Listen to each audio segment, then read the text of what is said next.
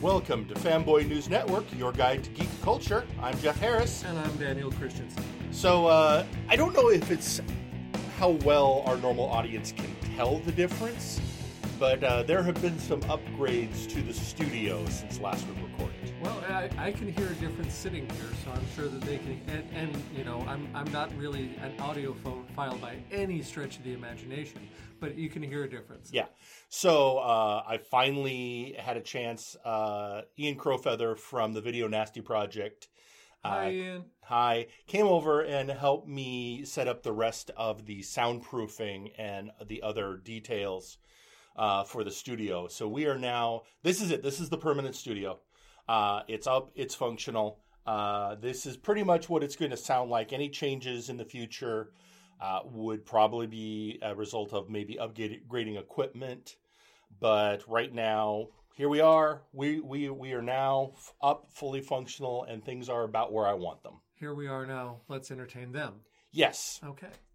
So, um, story wise, this week, I, since we last recorded, there was the entire um, Hearthstone Blizzard fallout Yeah. that well, got very political. Indeed. Um, it's covered so much, I don't necessarily feel the need to rehash it. Mhm. Uh, but suffice to say, it got into that really dicey territory of companies uh, who are dependent on international uh, dollars hmm and the relationships with with those governments, and especially when those governments have a different uh, point of view as far as free speech. Yes. Well, one thing I do think that is worth mentioning hmm is the folks that the, the the later stories that are now coming out as far as people who had canceled their accounts uh, at the time during the, during the, the main dust up of, of the protest but are now now that BlizzCon has happened and uh, there there's new updates for for favorite games and new games that are coming out people who are wanting to re-access their deleted accounts and finding out that that's not how things happen. Yeah, it's it's a it's a weird. It, it's I think it's that to me it's the same thing as I don't like what this other brand did, so I'm going to destroy this piece of property I paid for to show pros. I mean, obviously, You've the- already paid for it.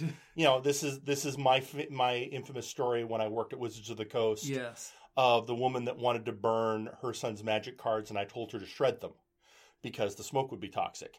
And her confusion of why was I not upset? And it's like because we have your money. Yeah. Uh, same thing. You know, if you're burning a, a, a pair of Nikes that were already paid for, I mean, if you're burning one that you didn't pay for, then you've got the issue of Theft. of theft and then destruction of property. Uh, whereas if you paid for them, then all you have is, you know, destroying something you already own that is well within your rights, but they still have your money. Yeah. Well, Uh, but this is a little different. Well, the thing that gets it for me is uh, it reminds me several years ago when uh, the movie version of Orson Scott Card's Ender's Game came out. And Orson Scott Card, being the homophobic jerk that he is, people were upset and they were going to boycott Ender's Game. And that's fine and that's great and that's wonderful and you're free to do so. But then they started talking about how they were going to buy a t- movie ticket for another movie and then sneak in to watch it. And I'm like, that you keep using this word. It does not mean what I think it what what you think it does. Because I mean, if you're going to boycott something, boycott it. That rock with your bad self. Do it. Stand up for something you believe in. I I'm hundred percent fine with that. But then don't turn around and be 12 and sneak into movies that you don't pay for. That that's not. You're you're trying to have your cake and eat it too. Yeah. So, you know, you, you can't delete your account to teach Blizzard a lesson and then try to restart your account and get all your stuff back. And it, it, no, if you want to get if you want to restart an account, great, knock yourself out. But you don't get to have the the leftover glory that you have accumulated f- before you rage quit. Yeah. I- I guess basically it's don't be a fair weather protester. Yeah, If you're going to protest something, protest it. yeah, own it. If you're if you're going to boycott something, boycott it. Um, you know, I it's it's always a rough decision. I've been a big believer for years of voting with my wallet. Oh, oh my And- yes. and but that means I stay away. I mean, there were, you know, many times I've, you know, when I quit buying comics out of disgust for what's going on, I I quit buying those comics, Yeah. And for a lot of, I have not gone back and read those old issues. It, it and even though it's been made very easy if you wanted to because of things like, you know, Oh, digital between the the online stuff, the, Yeah. the, the online unlimited subscriptions, or frankly, the public library system. Yeah. But yeah, just if you're going to protest, protest. Yeah. Is I think what it comes down to. And I think there is this whole thing now of well, I'm going to say these these things online Mhm. uh, and you know, this is going to be my protest. You know, you know, um, a tweet is not a protest. Nope. And a, you know, uh, deleting an account could be a protest as long as you leave that account deleted. Yeah. No. I, they've got to feel it, you know, and and you know, if you don't want to do it anymore because it became inconvenient for you, you're not really protesting anything. Yeah. Yeah. So, uh, uh, uh, so anyway, so moving on. Uh, what have you seen recently, movie wise? Movie wise, uh, finally got to see John Wick three, uh, which Parabellum. Parabellum, um, which was probably one of the hokier parts of it. Uh, the, one of those things where I don't know if you do it, but I always pay attention to when the catchphrase of the movie actually finally appears in the movie. Right. And there's the one point where, uh, God, what's Ian McShane. Ian McShane's character says parabellum uh, in regards to the Latin expression of if you if you want peace, prepare for war. Yeah. which is parabellum. But it's it's that th- that gap between when the movie starts and when it's actually said. Other than that, it was a beautiful, uh, beautifully choreographed, ultra violent movie.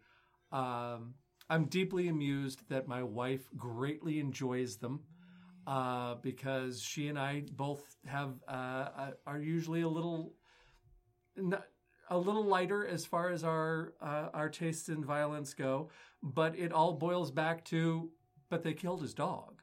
It's like okay, yes, Yeah, you know, again, one of the greatest, most easily relatable, especially for for me, a dog owner. yeah, You know, one of the most easily relatable motivations uh, on the planet. yeah, Well, you killed my dog, so the you know I am going to unleash hell. yes, Absolutely. Um, so I've seen a few things recently.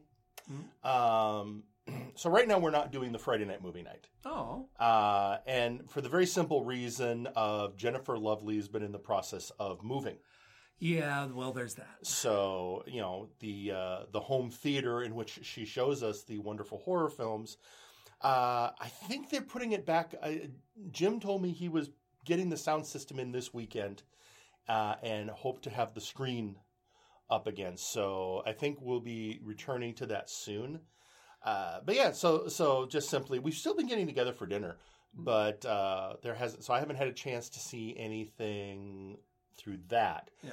Um, not that I haven't seen movies. Ah, Um, so I, I, the of the recent significant fair since we last talked, uh, I went and saw. So first off, I saw the new Addams Family, the animated movie, and that was uh, I found it a delight. oh yeah. I'm, Now- I'm, looking forward to seeing it. Now that's also said as somebody who, thanks to my my goth background, uh, is very well versed in the mythology of Charles Addams Yes. and his creations, uh, the Addams Family, uh, back from its time as a cartoon in the New Yorker, Yep. and then through the '60s TV series, and then the film series with Raul Julia and Anjelica Huston. Not with Christopher Lloyd. I mean, yes, he was. You know, Yeah. it's interesting how you know the, It's it's like James Bond's. It's like you know. Well, we don't talk about that one. because the series itself uh, always has very much. Uncle Fester is a significant character, but he's Oh, I'm sorry. I, I got him mixed up with the other people that have played uh, uh, Gomez, Gomez. and Morticia. Yeah, yeah, he yeah Christopher Lloyd was Uncle Fester. Ah, my bad. Uh, and I yeah, and the series really does always kind of gravitate around Gomez and Morticia, and then uh, the next usually most significant character is Wednesday. of course. But um, the the point here is that they this movie took elements from all those previous incarnations I just mentioned. hmm So the character designs, and this is the weird thing. A lot of people are like, oh, they made the characters ugly, and I'm like, a, I disagree. hmm B, what they did is they went and took the original Charles Addams character designs and put those in the film. In fact, the only deviation from the original Charles Addams design is that Wednesday's pigtails end in nooses. Uh, otherwise, they are dead on.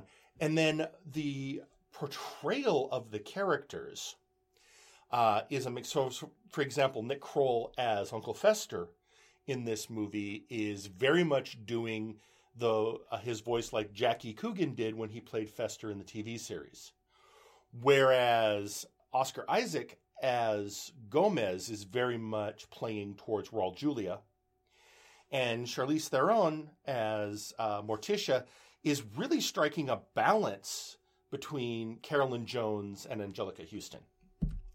So there, you know, and then Wednesday and Pugsley are in a lot of ways staking out their own territory. Uh, they're not really because the kids were were were fine, but a little bland in the in the TV series, and then uh, you of course have the the presentations uh, that you had in the feature films. Here, I think the kids are kind of staking out their own territory. The one thing I did like, Mhm. this movie showed how the family everyone came together. Oh, nice. The movie literally starts with the marriage of Gomez and Morticia in a brilliant sequence that I will not spoil, but you will, when you finally see it, you will utterly enjoy. Uh, and then shows how they, you know, they they got married, then they moved uh, to New Jersey. It shows where Lurch came from nice. and kind of an origin of the Addams Mansion, and and then kind of goes through the whole the, a very quick through the years sequence before it gets to the story proper. See the the two th- two things. hmm One, I, I will proclaim proudly my own eh, my, my own ignorance simply because I know it plays so well and, and people enjoy uh, laughing at me at my expense. Um, I for a moment I had to look it up and I I had confused Nick Grohl with Dave Grohl. Well, Nick Kroll. Nick Kroll and Dave Grohl. And so it's like one of those things where it's like, wait, what? They got who? Oh, well. Well, because they, they did have uh, uh, He did Snoop- play. He did play Satan in uh, the Tenacious D movie. So He know, did it's- play Satan in the Sa- Tenacious D movies, and they did have Snoop Dogg as cousin It. Not so you can really tell. Not that you could really tell. Also, one of the things I love is uh, Allison Janney ah. is the voice of the antagonist hmm in the movie. Uh, where I'm like, yeah, you guys. I mean, Charlize Theron, Oscar Isaac, Allison Janney. You just you didn't you didn't aim low. No, with no, your no, no, no. voice cast.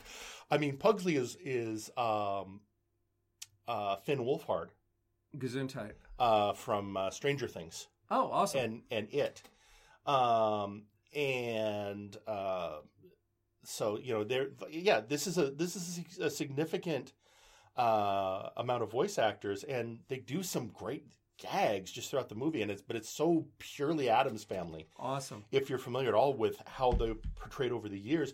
I just like it sort of showed where did they come from? Because I always had this thing of, you know, the level of commitment to their culture. They they came from a subculture, and to show them as immigrants Yes.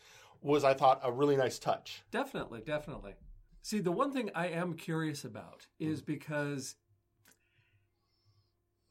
there is the famous story that you like to tell about when you were working for Wizards of the Coast Mhm. and you had the the intern whose job it was to read the Lord of the Rings. Okay, I, I wasn't involved in that, Okay. and I'm still not. A, I'm gonna moment of pure honesty.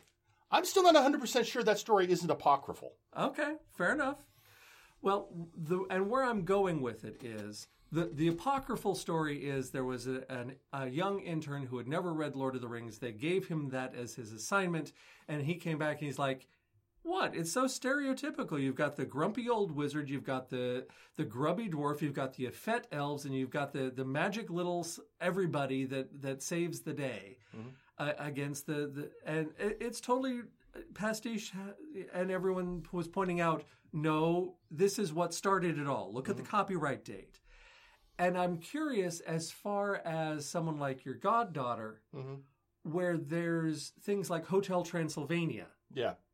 which is obviously It- it- Addams Family light. well, it's heir to Addams family or the Munsters Yeah.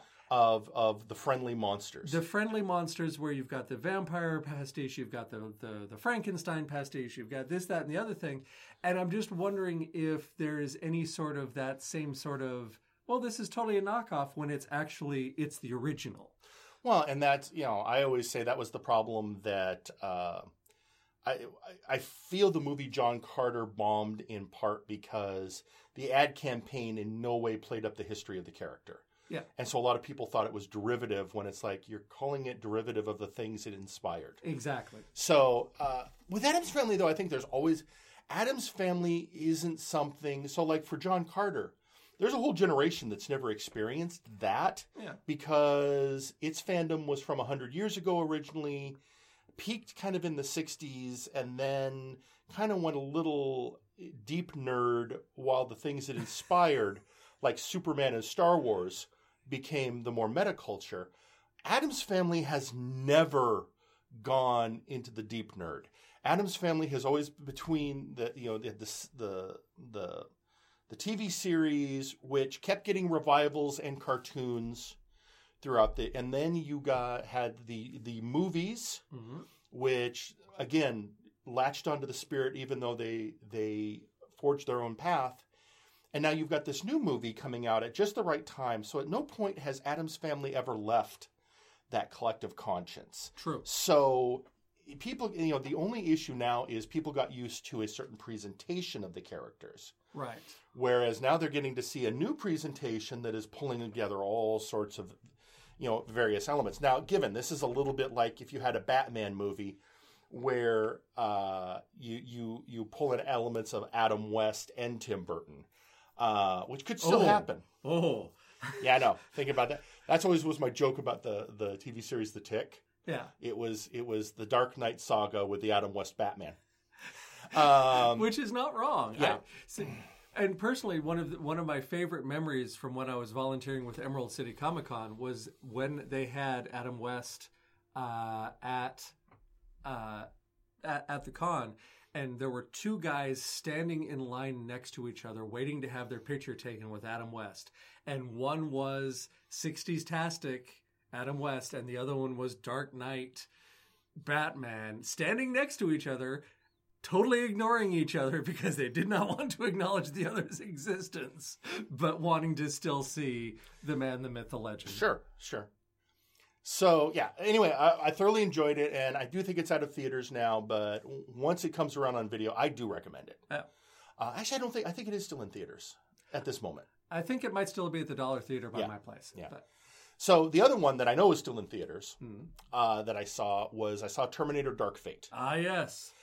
and so this is so a this is one I think I'm at a greater risk of spoilers than say the Addams Family Okay. because the Addams Family is you're going to be ooky and spooky. And, unless you find out what's under cousin It's hair, you're really not going to Yeah. spoil anything. So, but with Terminator: Dark Fate, th- so here's the here's the interesting. I heard somebody call it this, and I agree. Terminator: Dark Fate is the best Terminator Three yet. You know, they're not wrong.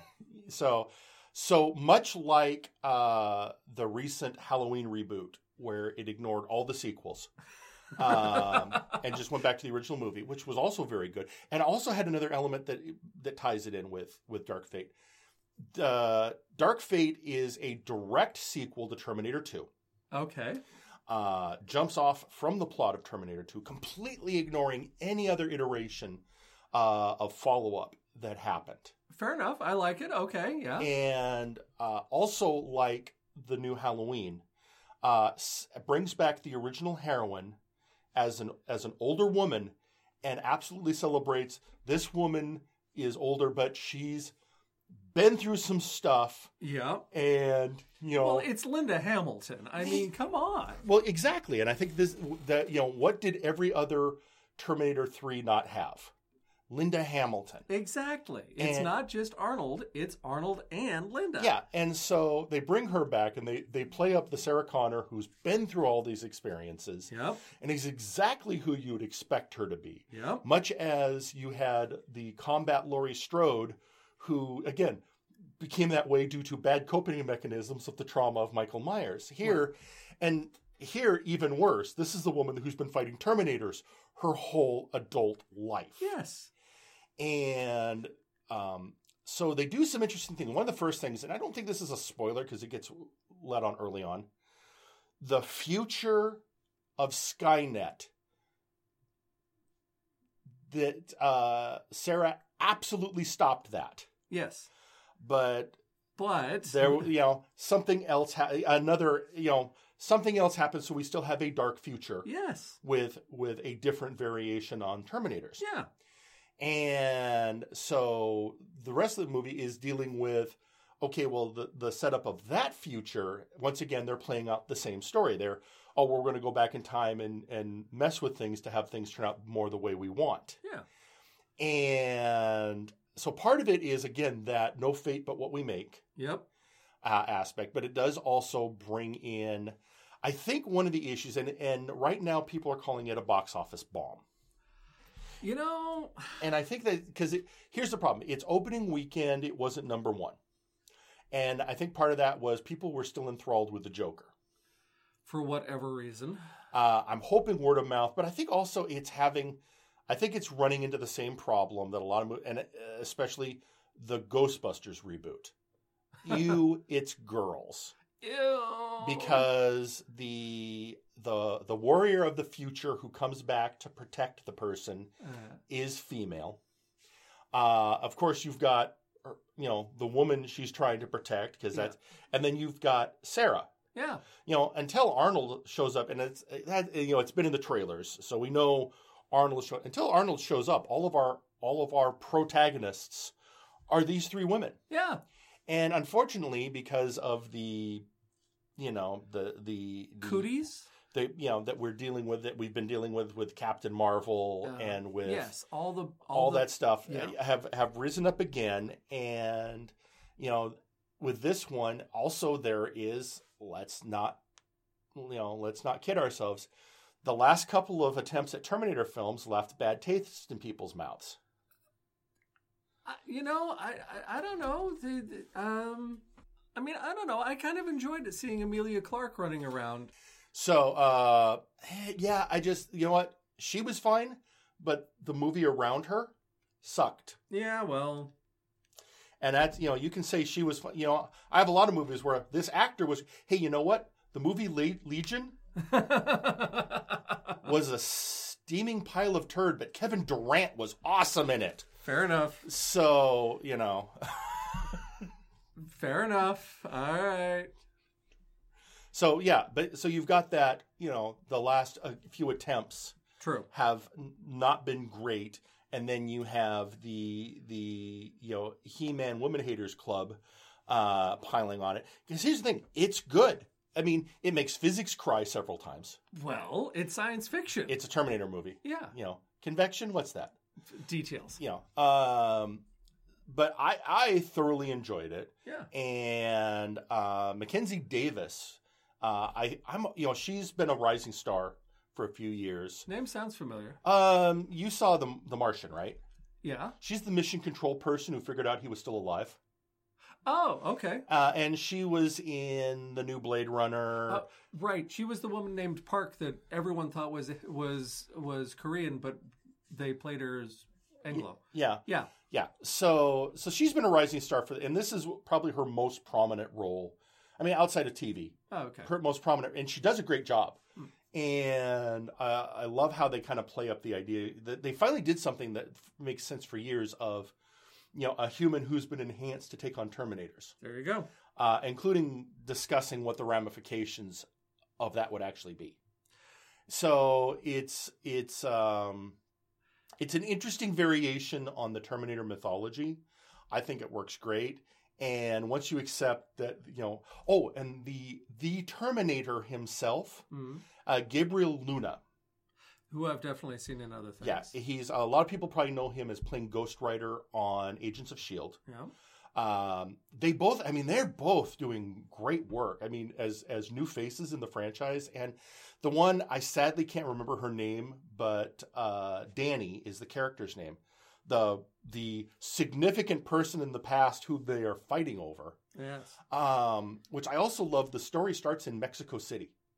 Ah, how dare they? Um, so you know, politics does somewhat come in. Not not hammer over the head politics though, but there are things you can't avoid with some of the things they do. I mean, she's she's middle class Mexican.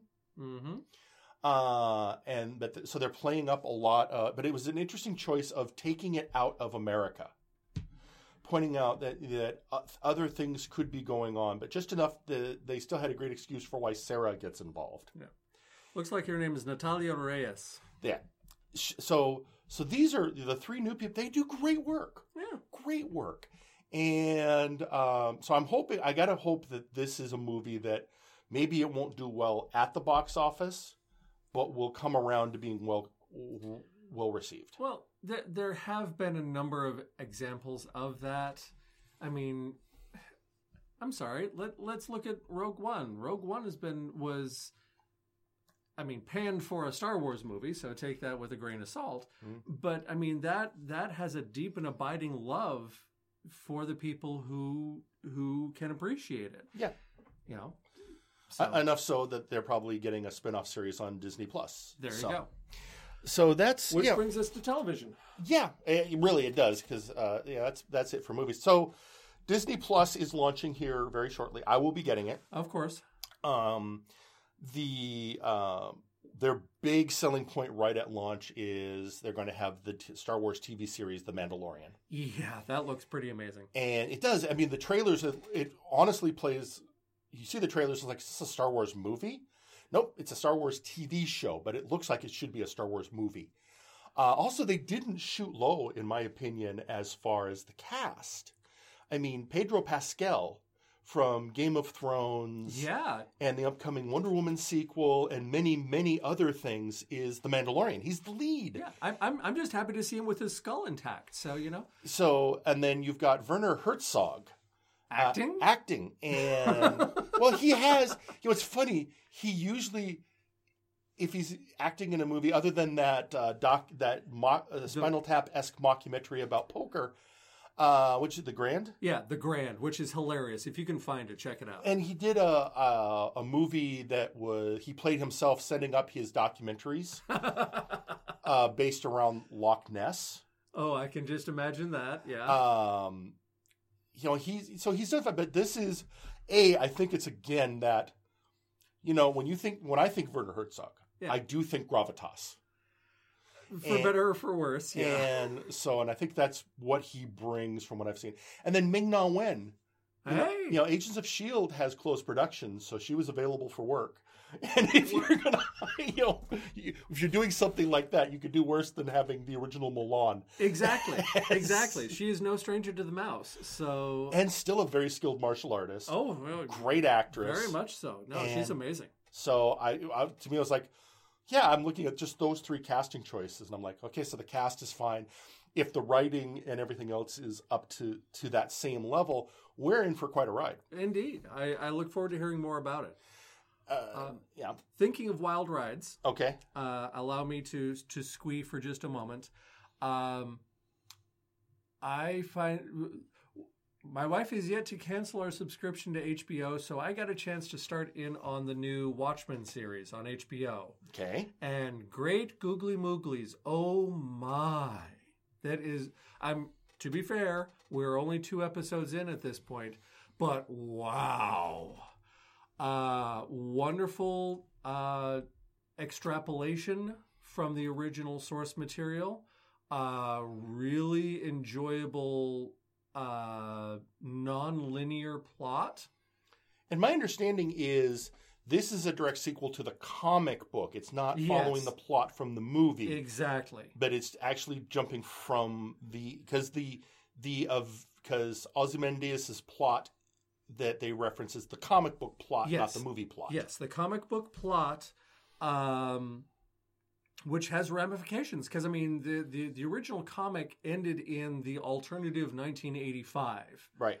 Uh, and this picks up in 2019. So you're looking at 35 years later and some of those extrapolations. But wow, I am very impressed, very amazed. And I mean, y'all know me at this point. I, I will watch Regina King beat the snot out of racist white supremacists all day, every day, and with and with popcorn but it's so much more than that. It is wonderful show, and I, I've been hearing a lot of good reviews Yeah. on it. So uh, I, pro- at some point here in the near future, I am probably going to reactivate my HBO account, Mm. uh, and that's definitely going to be one of the reasons. Yeah. Uh, let's yeah, If- or or I will. I'm sure it will be released on other media, and I will get a chance to watch it. if all else fails, I think it's only either a six or a nine episode season. So give it six more weeks, and you could just pop on and pop off. But uh, but yeah, the the rest of the story is, and again, true to my style in on this program, uh, I had never read the original.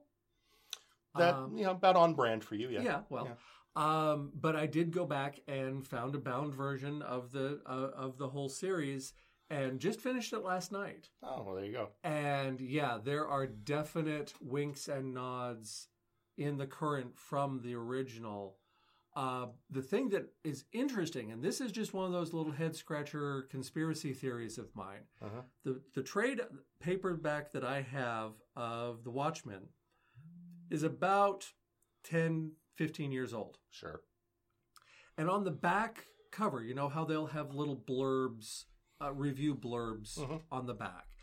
All the review blurbs except one are from media, like Times, you know, one of the 100 best novels of the century, or from Rolling Stone, or from from from media outlets. Sure. There is one pull quote on the back cover from a person, and that's a guy by the name of Damon Lindelof, who at the time was the co-creator of the TV show Lost, Right. who is now the producer and director of the the Watchmen series. Sure. And is utterly convinced that Alan Moore's cast a curse on him, Well, I which is not out of the realm of possibility. I was going to say, and having it be an actual curse that works is not out of the possibility because Alan Moore. Yeah. But uh, yeah, no, seriously, it is an amazing show. So here's a so for me when I first encountered Watchmen, Yeah.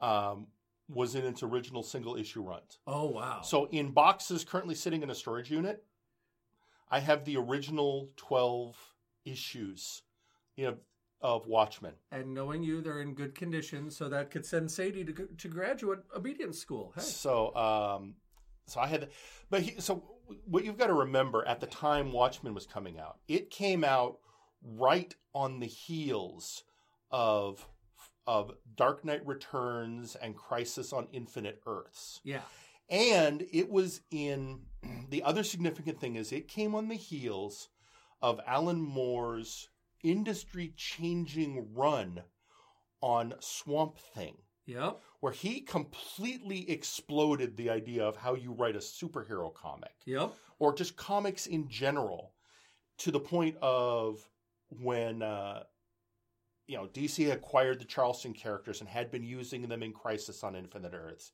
and needed to do something. They went, well, let's well, here's what Alan did on Swamp Thing. Let's get, and then he came to them, showed them the thing, and said. That's great, Alan. We had planned on then using these characters afterwards.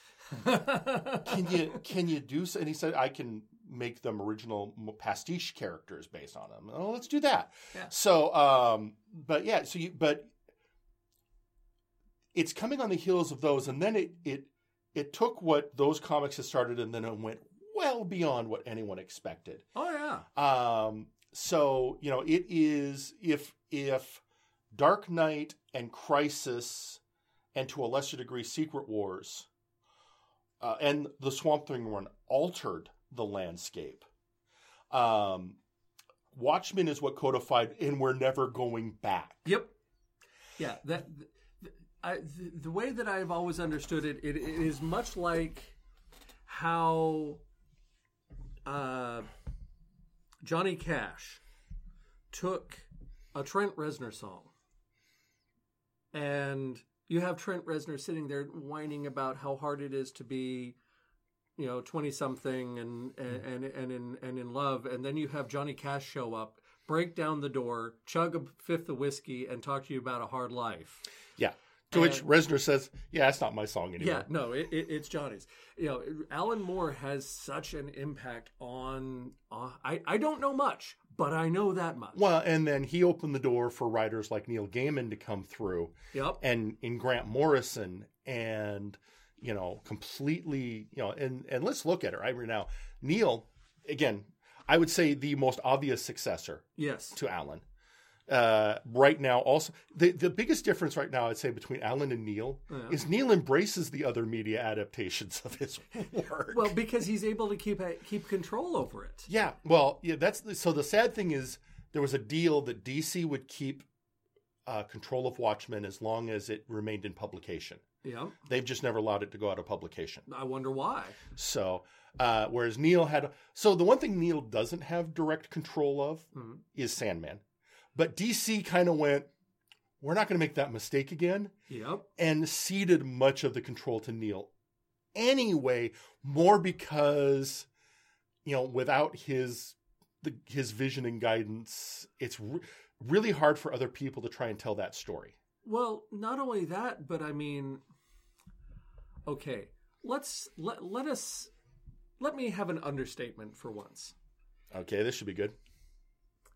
Neil Gaiman has a fan base. Sure. That's that that is a not inaccurate statement. He has a loyal fan base. Also true.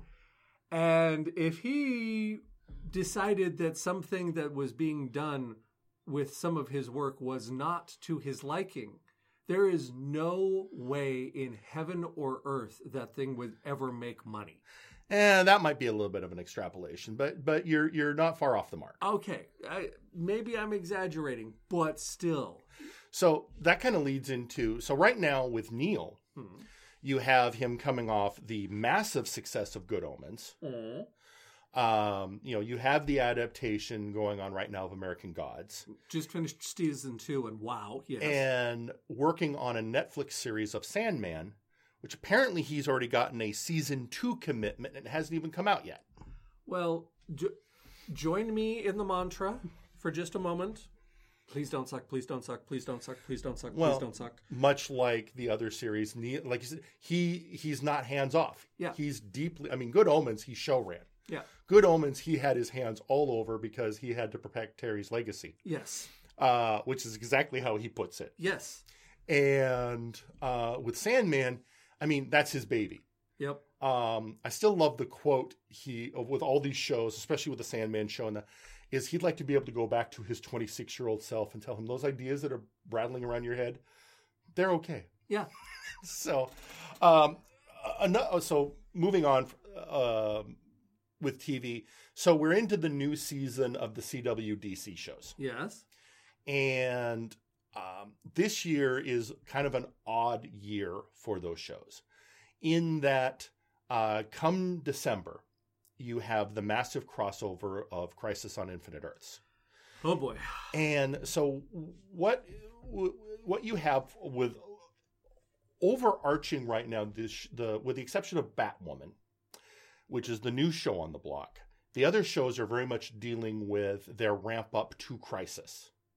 Uh, especially you know with Arrow and Flash in both cases the heroes know the crisis is coming and and know that it's projected that it won't end well for either of them and what they're doing to prepare for that. Um so and it, with arrow it has the added um uh, gravitas which is one of my favorite words this episode maybe the title of the episode i don't know uh of it's the last season Yeah. at uh, once crisis on infinite earth is done they're going to wrap up the series and it's done Well, Arrow show's been out for how many? This is the eighth season. Really? Yeah, it's the eighth season. So, uh, and they just decided it's time to, it's it's it's time to take their final bows, go out on a huge, on a huge crossover win, and now the nice thing is Stephen Amell, star of Arrow, uh, already has his next gig, much like, let's like uh, um, Jared Padalecki over on Supernatural has his next gig already lined up. Of course he does. He's not dumb. So he's gonna be he's gonna be on Starz. He's gonna be doing a show about professional wrestling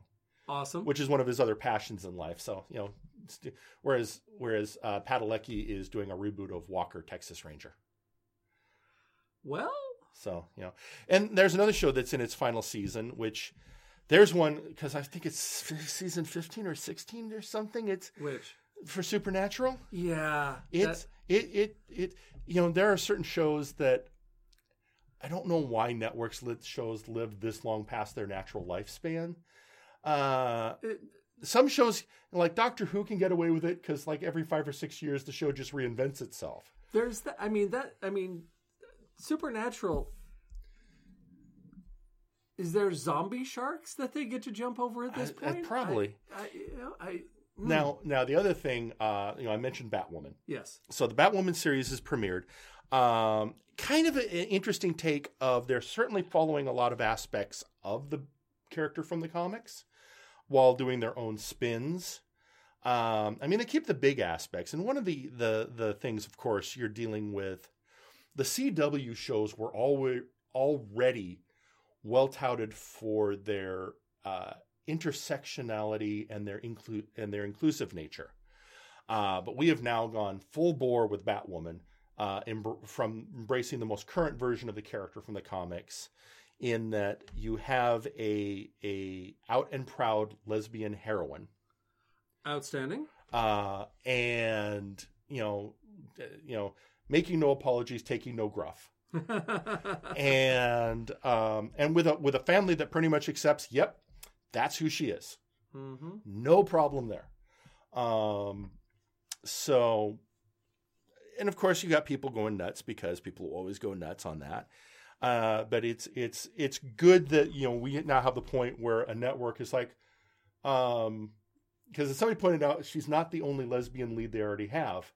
It's just that the other one is the lead of an ensemble show, which is Legends of Tomorrow. Um, so they're you know Well, and there's uh, what's her bucket? Uh, America. Somebody? that's not No. that's Marvel. oh, Not even not don't cross the street. Don't cross the streams. We're talking about the DC shows. Sorry. Also, she's not in any live action True. representations yet. Fair enough. This is, I mean, in the comics, this is a they have trod this ground a little bit more in the comics at this point. It, but the fact that TV is catch with a much wider audience Yep. is perfectly willing to go, yep. Yep. Um, and I love things like they they come up with a great explanation. So in the comics, Batwoman is a redhead, and she has the although she is wearing a wig, Mm. and in in the comics it's she she wants to give her opponents the false sense of security of there's something they could pull on Mm. for it to be a to be a trap uh in this there's also she has a symbolic reason for doing it also the, they're not print you know they're letting ruby rose have her natural hair color Oh, it's Ruby Rose. yeah it's ruby rose as batwoman perfect casting absolutely perfect casting um oh, she, she was in the second uh, John Wick. she movie. was Yeah. and they're actually letting her talk in this one What a concept. So, um, and she she hurt herself so badly doing a stunt on Batwoman that that she had to have surgery. It almost paralyzed her, Wow. and the insurance company has informed her she may no longer do stunts. Wow. Okay. Um, so I think part of it is Stephen Amell does like ninety percent of his own stunts because Well- the the man can in fact hold his own in a professional wrestling ring. That should tell you something. Yes. Um, but yeah, so no, it's so you know certainly if nothing else, they're in a good place. A lot of people are trying to d- figure out why Marvel right now couldn't seem to get their TV shows to work, even though their movies were great, and DC had the opposite problem. Although DC's finally catching up with their movies, but their TV shows, even though they are hokey as hell and would make Adam West proud, um, they are still entertaining. Uh, although, as many people have said, uh, the alternate title for the Flash is "Damn It, Barry." Yes, as well it should be. Uh, I I do have to say I I'm holding out hope. I saw the the trailer recently for Birds of Prey, not Birds of Yeah, you're right. Birds Yeah, of Prey. Birds with of Prey. Harley Quinn. yeah Yeah. Uh, and so I I will see how that turns out. Uh, one of the reasons I'm hopeful is the realization of even though I was initially like, well, this doesn't seem like the Birds of Prey I'm used to, but I'm like, you know what? That's oh, if it's a good movie, that's okay. Yeah, does it have Es- to be? and especially because I'm looking at it, it's like, well, so it looks like they're trying to do something a little different. Um, the yeah, it was one of those where I was enough going, sure, I'm going to give this one a chance. Uh, plus, it might redeem a little bit of what happened in Suicide Squad, uh, and then of course we get the follow up of the James Gunn follow up of Suicide Squad, which I'm just you have Nathan Fillion and Flula Borg in in superhero costumes. I'm okay. Okay, well, I mean, Captain Tight Pants, he, he he's in spandex now. All right. So one of the other for t- not quite TV, but I I, I just want to uh, talk about it for a second, especially because I have a little bit of a personal connection. Um, there is an animated pilot Ah, yes. that is available on YouTube right now. It just came out. It's called Hazbin Hotel, with Hazbin being H A Z B I N. And I the the quick synopsis I'll say is imagine a Disney princess in hell. Uh, the Who, reason, uh, uh, who want who is intentionally that? yeah, she's the daughter of the devil. It, it's not like we're sending Snow White to hell. No, she's literally she's- born in hell. She's the daughter of Satan and Lilith, or Lucifer and Lilith. And she is trying to rehabilitate the souls in hell so they can get out. so a satanic Disney princess. Yes. Uh, the reason I have a slightly personal connection is the guy that runs the wrestling Twitch stream I'm involved with, Oh yeah, yeah, yeah. uh, Edward Bosco, uh-huh. uh, voices one of the major characters Awesome. in the series, and he's super proud of it. And so uh, I I would feel remiss if I didn't take this this chance. Hi Ed, to uh, to to shout out. But the thing is, I was also watching some. It's being very well received. Yeah. It's like a 30 minute long musical, well drawn extravaganza. Um, certainly not for children. Um, some people are hoping Adult Swim will pick it up. I'm like on late night yeah. with bleeps, yeah. but sure. Um, it, it, it is excellent work. Um, So what you're saying is this is Galavant in heir, heir to Galavant? Heir to Galavant. Well, what I will uh, say to, is this: it is. I won't even go that. It is very much its own thing, Okay, good. uh, and uh, it has been a passion project. It's an independent studio. That's the other thing. Cool. Uh, they did fundraisers, and uh, there's a whole bunch of videos where they would do streams on Twitch to do donations, and people would do donations asking the voice actors to do various different things, and they were and usually uh, uh, Ed and a couple of other, uh, always Ed because his character is very distinctive, um, asking him to do cr- say crazy things, and there's this whole now undercurrent of his character doing dad jokes. This this demon who part of his shtick is he just he does dad jokes. Um, so that's uh anyway. Just that sounds like my definition of hell. So, Yeah. yeah. um, so one of the other things I thought I would talk about today, because I finally have some firsthand reports Ah. on Galaxy's Edge at Disneyland. Oh yes. So, um, and this may come up on once Don't Read the Latin picks up again after they've got their studio up and running. But uh, Jennifer Lovely and family Mhm. went to Disneyland recently, uh, and uh, her husband Jim, uh, he has a friend who's an Imagineer Oh. and worked on the Millennium Falcon ride. Oh. So they got just described my perfect life. So they they they got to go. Um, the one thing uh, I got reported back is it's Galaxy Edge is still very much obviously a work in progress. Well, yeah. Uh, there are areas where you can tell they're still building it up. They're still building the second ride, Well, yeah. but uh, every report is the Millennium Falcon ride is everything we would hope it would be. Uh, except that they, he said they could have done the gunnery portion of the cockpit a little bit better, but uh, that the the rest of it is just fine. You walk through the Millennium Falcon, and it is, eh, you know, it's like they took the the level of effort of did this appear on camera? Okay, well, where does it fit here on our bridge? So you walk through the Falcon, and then you get to the portion where you're flying. Hmm. Uh, and there's two pilots. One controls up and down. One controls right to left. Two gunners and two engineers. Uh, and you get into a space battle. Okay. okay. And, and apparently, if they have to load somebody on the ride that takes extra time, you suddenly in your cockpit will be in an asteroid field. ah, Um, and then afterwards, you exit back out of the Falcon. Only now it's all battle damaged. See, okay, I, I, I have a, I have a working theory here Sure. because you said that the gun turrets not so much. Well, because it's just a, you're just pressing a button. Um, personal opinion. Yeah. You have to have some one little thing that's going to knock people out of it because otherwise you will have to shoehorn and crowbar nerds like us out of that ride. Well, we'll, we'll just keep going through. Yeah. Um, But it's, I mean, come on, that, that, that to be on the foul, to do something like that, I'm getting excited about it. I'm 50 years old. What? Yes, sign me up. Take my money. So, you know, now the other thing I heard, uh, although Jim's friend isn't working on it, the Rise of the Resistance ride, which Is- they're still finishing up, Yeah. but it should open soon. The the description I heard, A, it's the longest ride in Disney history. The ride experience is 25 minutes. Not counting the line.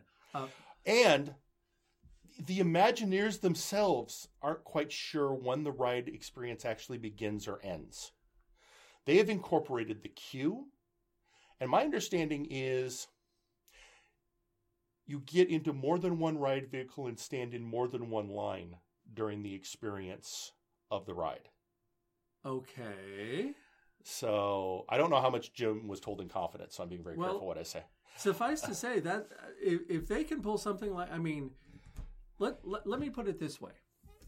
Uh, back when I was volunteering for uh, Emerald City Comic Con, one of the people who would who taught us how to do what we do at the conventions uh, was trained by Disney as far as line management and and crowd control. Mm-hmm. They're the masters. Yeah, because they are the ma And if they can pull something like that off, A, well done, Mazel Tov. But B, if anybody can do it, it's them. Well, I'm also thinking if they've figured out a way to change, to a keep a cycle of people going through, Mm-hmm. you know, have because you know one of the important things to keeping a theme park functional is funneling people out of wandering the park into the rides Yeah. uh, as part of crowd control. If they figured out a way to to, to do that and create a experience where a you better make sure you use the restroom before you get into the line Yeah. uh, but also because you know one of the biggest things, you know, one of the most beautiful rides in Disneyland is the Peter Pan ride. Yeah. But the ride itself, you stand in line for a long time for a ride that I think is maybe three minutes. If that. It's worth it, but it's still. Well, I was in line a long time for this, and, and now it's over. If they're taking an experience where you're standing around a lot, but the overall experience is 25 minutes long. that, that that's, a Okay. head, that's a head blower upper. 25 minutes where I'm fully immersed in a Star Wars experience? Sign me up. Oh, sorry. Yes. Yeah. So I'm just waiting to hear because we haven't, I still haven't heard all the things because you know they're building a new section in California Adventure Yeah. based around Marvel, Of course. uh, centering around the current guard. It's right next to where the Guardians ride is right now. Yeah. Um, so I'm pl- probably in the next year going to try and make it down to, to Disneyland again. Uh, also because there's currently an, we've currently hit, there's an iteration of Pirates of the Caribbean I haven't seen. So I need to see it before they make another iteration. Of so far I've seen every iteration. of course you have. No, it has, doesn't remit. So anyway, um, so with that, uh, just thought I'd touch on that. Um, One last thing for me. sure. Um, so, in addition to just finishing Watchmen, Okay. uh, I had a chance. There, there was a fun little event that happened this year. hmm Uh, the novel that won the best, uh, the Hugo Best Novel, also won the Nebula Best Novel. Okay. And for for those of you keeping track at home, previous eh, previous things that have done that are things like American Gods or William Gibson's Neuromancer or you know Dune, things like that. Um, this year it was a book by Mary Robinette Kowal called The Calculating Stars. And I got it from the library, and y'all know I read at a glacially slow pace, and I devoured that thing in three days. It is a wonderful, wonderful book. It is, if you had any feeling towards the movie Hidden Figures.